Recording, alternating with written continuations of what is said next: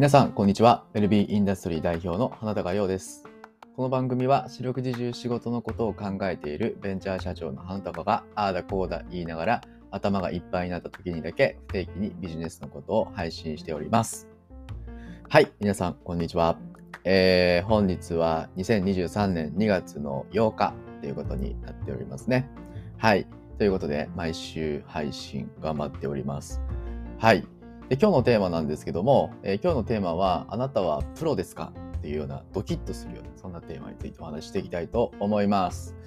はい。えーでですね、えー最近なんかこのポッドキャストも、実は結構聞いてますみたいなお声を、あの、聞くことが多くて、あ、意外と聞いてくれてるんだと思って、ちょっと嬉しかったりもしますけども、あのーまあ、このポッドキャストのネタっていうのは、あのー結構オリジナルなことが多くてですね、まだもちろん台本も特に作ってないですし、結構僕の経験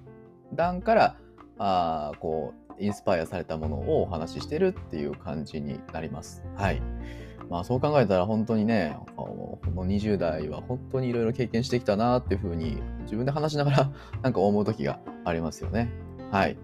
ということで、まあ、テーマについてちょっと話す前に、いつも通りちょっと告知をさせていただければなと思うんですけども、えー我々あの健康第一学校というですね、えーオンライン上の、えー健康を学ぶ学校を、えー運営しております。まあ、学校といってもそんなに大層なものではなくて、えーまあ、オンラインサロンのようなものになっております。まあ、健康づくりというのは、えー学校ではなかなか教えてもらえなかった、義務教育で教えてもらえなかったよっていう方が多いので、じゃあ大人になってからでも、もう一度学校みたいなものを作って、みんなが学べたらいいよねと思って、それをメタバースの世界の中に実際校舎を作ってですね、その中で生徒さん、先生が交流できる、まあ、そんな空間を作っております。えーなので、えーいろんなね、健康美容っていろんな領域があるんですけども、すべてオールインワンで学べるような仕組みになってますので、まあ、少しでも興味を持った方は、ぜひ概要欄から、えー見て、え探していただければなと思います。値段も非常に安いです。え月額1480円なんですけども、まあクーポンコード入れると、なんと500円引きで980円になります。はい、いつでもやめれますので、えーよかったらあの概要欄からご確認いただければなというふうに思います。はい、えーということで、えー本日のテーマに入っていきたいと思います。えーあなたはプロですか？っていうことなんですけども、あの皆さん、プロって何だと思いますか？そもそもね。まあ、これって非常にまあ難しい質問だったりもしますよね。あの、プロフェッショナルっていうね、あの NHK のね、番組がありますけど、皆さん見たことありますか？で、必ず最後に、あなたにとってプロフェッショナルとはっていう質問が あるんですよね。で、それがやっぱりこう、そのね、取材してる人によって、やっぱ全然変わるわけですよ。うん。皆さんそれぞれ自分の中のプロフェッショナル像っていうのが、やっぱりあるわけですよね。はい。で、皆さん、じゃあ自分にとってはどうなんだろうっていうふうに、ぜひ一度あの考えてほしいなと思います。でそしてプロって何なんだろうと同時に、じゃあプロとアマチュアの違いって何なんだろうっていうね、まあ、そういったこともあの比較してみるとあのいいかなと思います。大事なことはそれを言語化できるかっていうことなんですよね。なんか漠然とプロってこういうイメージだよねっていうのはあるかもしれないんですけど、じゃあそれって言語化するとどういうことっていうことを、あのこれをちゃんと明確にするっていうのは結構重要なんじゃないかなって思ってます。はい。まあ、自称プロみたいなね、自称プロっていうか、なんちゃってプロみたいな人が結構やっぱ世の中多いなって個人的に思うんですよね。うん。だから、えーそこそうななってないかなっていう確認の基準をですね、やっぱ設けないといけないなと思ってまして、じゃあ僕自身はどう考えてるのかっていうことなんですけども、僕はやっぱり僕にとってのプロプロっていうのは、あの単価が高い人なんですよね。わかります？仕事の単価が高い人。うん。もしくは仕事の単価を上げようと、えー頑張ってる人です。で、これがやっぱ趣味でやってる人とプロでや仕事としてプロでやってる人との違いだと思うんですよ。趣味っていうのは別に自分が楽しければいいんですよね。自分が楽しければ別にそんなねそれの対する対価みたいな別にお金儲けのためにやってるんじゃないしっていう人も結構いるんですけど、それは僕にとってはアマチュアだなっていうことなんですよ。別にそれが言い悪いじゃないですよ。アマチュアだなっていうことだけなんですよね。うん、別に必ずしもプロにならないといけないわけでもないんですけども、僕にとってのプロっていうのは、やっぱり、えー、そのね、ちゃんと価値提供に対して単価を上げていく、お金、いただくお金の量を増やしていくっていうことが、まあ、すごくあの大切だなと思います。でなぜかというとで、日本っていうのは資本主義だからですよね。はい、資本主義っていうのは、えー、自分が与えた価値に、えー、の対価としてお金をいただくわけですから、当然たくさん価値を大きな価値を提供しないとたくさんお金をいただくってことはできないわけですよ。なので、えー、単価を追い求めていくっていうのは自分の価値を高めていくっていうことなので、えー、すごく実は大切なことなんですよ。結構日本人ってこのお金に対するメンタルブロックが強い、え、人が結構いたりするのでなんかお金のこと喋るとなんか意地汚い人なんじゃないかとか思う人が多いと思うんですけどそれはあのビジネスの世界においては、えー、ちょっとやっぱり考え方を改めた方がいいんじゃないかなと思います。で自分の単価を上げるためにはじゃあどんなサービスを提供すればいいのかっていうふうに、えー、逆算して落とし込んでいくっていうことが必要ですよね。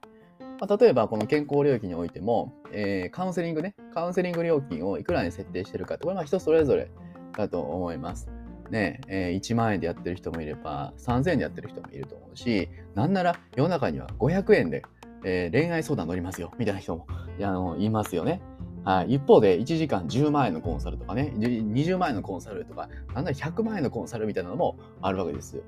この価格差っていうのは一体どこから生まれるのか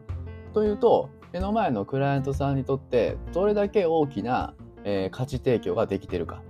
えまたその与えその払うコストよりも大きな対価が見込めるのかっていうことですよね。